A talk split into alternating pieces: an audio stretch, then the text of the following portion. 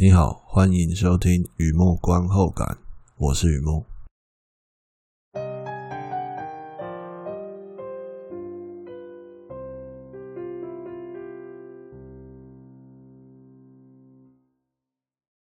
Little Joe，二零一九年的片子《小小乔》，这是一部心理惊悚片，描述植物实验室的创新产品，透过基因工程。创造一种全新的植物，传播花粉可以使人感到快乐。然而，计划仍在实验阶段。一名工程师私自把花送给他的儿子乔，取名小小乔。Little Joe 这部片，奥地利导演 Jessica Hosner 的作品，Emily Beecham、Ben Whishaw 领衔主演。女主角是整个故事的灵魂，Beecham 极好的表现了，在二零一九年的坎城影展获得最佳女主角肯定。骗子在讲自己的想法不太重要，随着客观条件转变，想法仍然可以过生活。导演 Husner 和他的姐姐合作过很多电影，这里的服装设计啊，用色剪裁依然亮眼。电影故事令人不安，神秘的太古音效帮了很大的忙，是一部艺术感和意识流都很强的电影。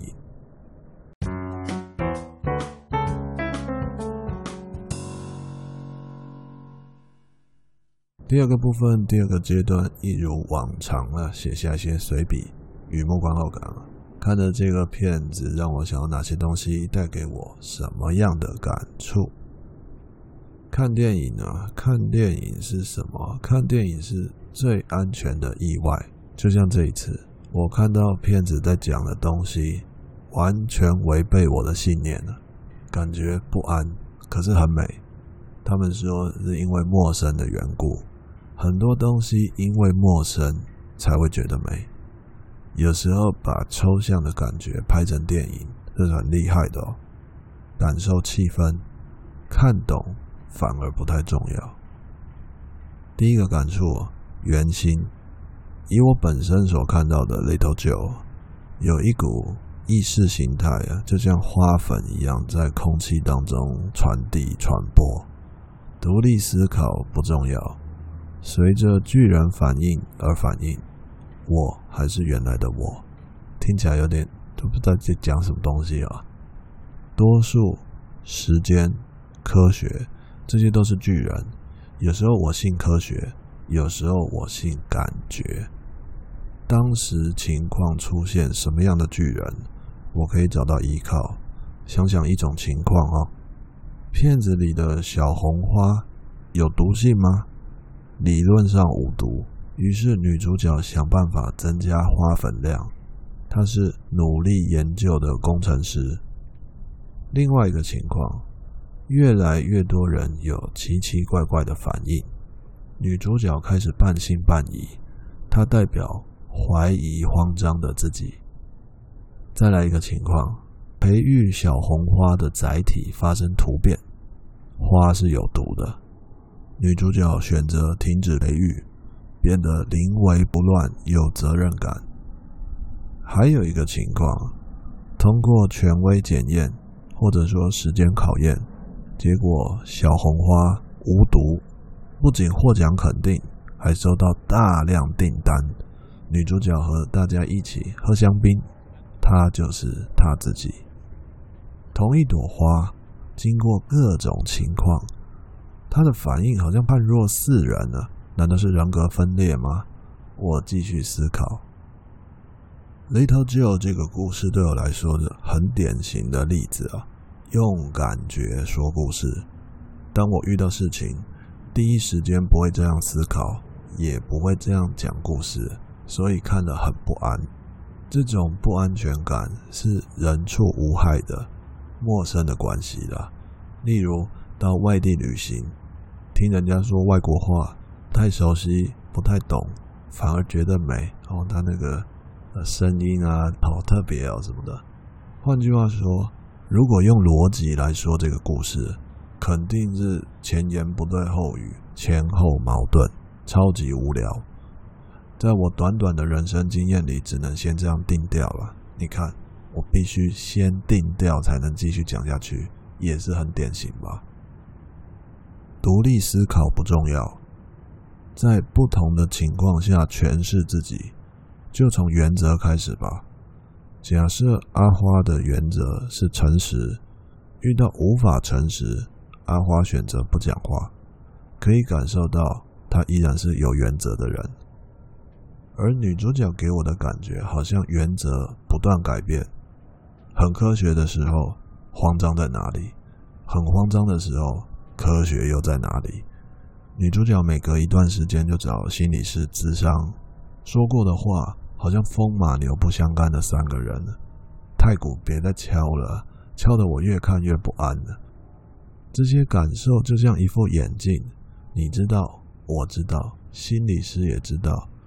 戴着这副眼镜看 Little Joe，结果只会互相耽误，所以我决定摘下眼镜。先让女主角把话讲完。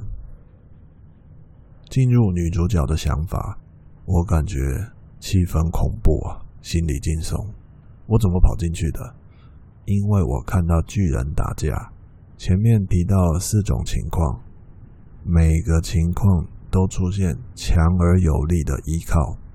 那么多数人的意见、时间检验、科学根据都是强而有力的依靠。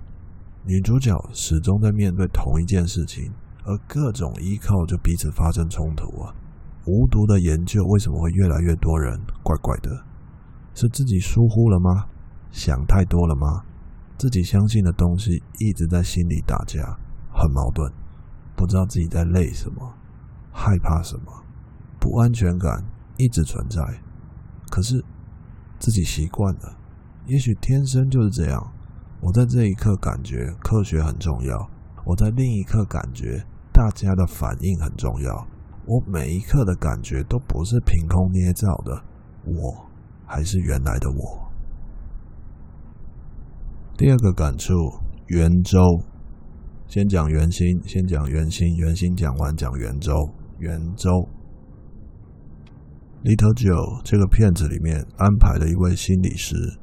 他的专业帮了很大的忙，害怕扭曲我们对事物的看法，不像街上的便利店，害怕的感觉总是躲躲藏藏，连自己都不知道它藏在哪里呀。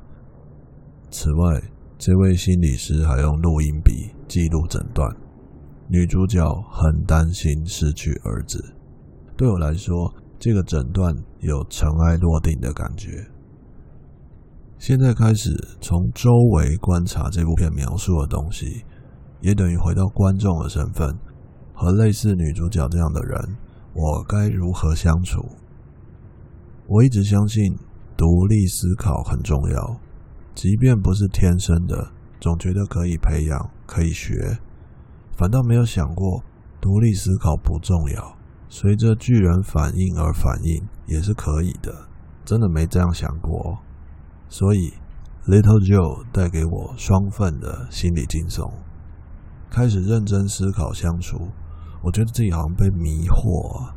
回到六年三班的教室里面，跟同学争论悟空还是达尔谁比较强。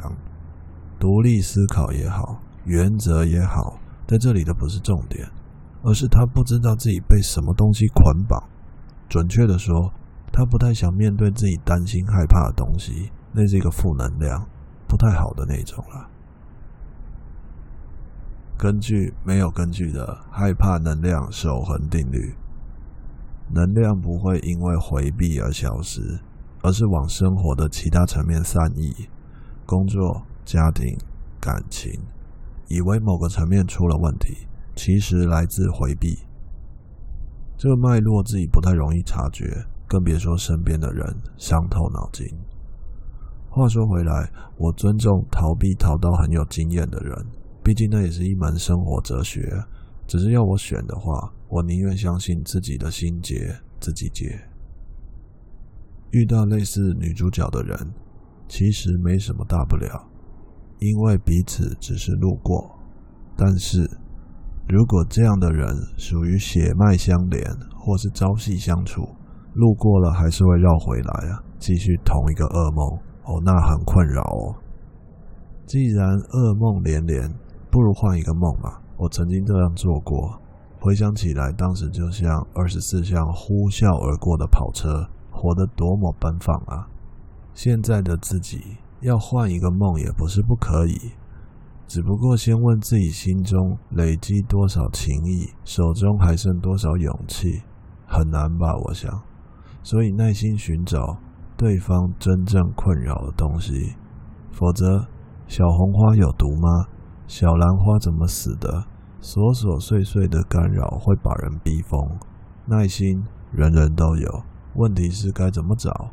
我会说，借重心理师的专业当然是最好，或者经济实惠的方案，用残身寻找对方内心深处的害怕。如果这辈子时间不够了，那就下辈子继续。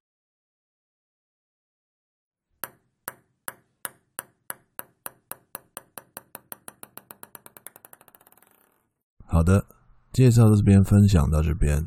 Little Joe，二零一九年的电影《小小乔》，看这部片的体验真的是印象深刻哦。而这讲的比较隐晦一点，因为在那个观后感里面有提到太古，就日本那个太古。呃，不知道，我觉得在这里值得分享一下，因为在这片子里面，这是比较技术的东西哦，它有。心理惊悚片嘛，有很多呃会让你觉得惊悚或恐怖的音效，而他选择用太鼓，看到一群金发碧眼的外国人，应该说红发，Emily Bishop 是红头发的，那他们在如何惊悚，如何恐怖，可是出现的音效是日本太鼓，这是非常非常的诡异，可是我觉得这也蛮有效果的。另外一方面，我。我自己武断的说了，觉得片子讲东西太隐晦了。如果你有兴趣的话，我这边鸡婆一下哦。女主角非常非常担心失去她的儿子，所以她做的那些事情都是为了把她儿子留在身边。我想，如果有看到这一场的话，整个东西就哦，原来哦，大概也许应该可能就是这么回事啦。好的，文章就在网站上，欢迎浏览，也欢迎上网搜寻《雨幕散文故事》《雨幕观后感》，两个都可以搜寻得到。今天先到这里，谢谢。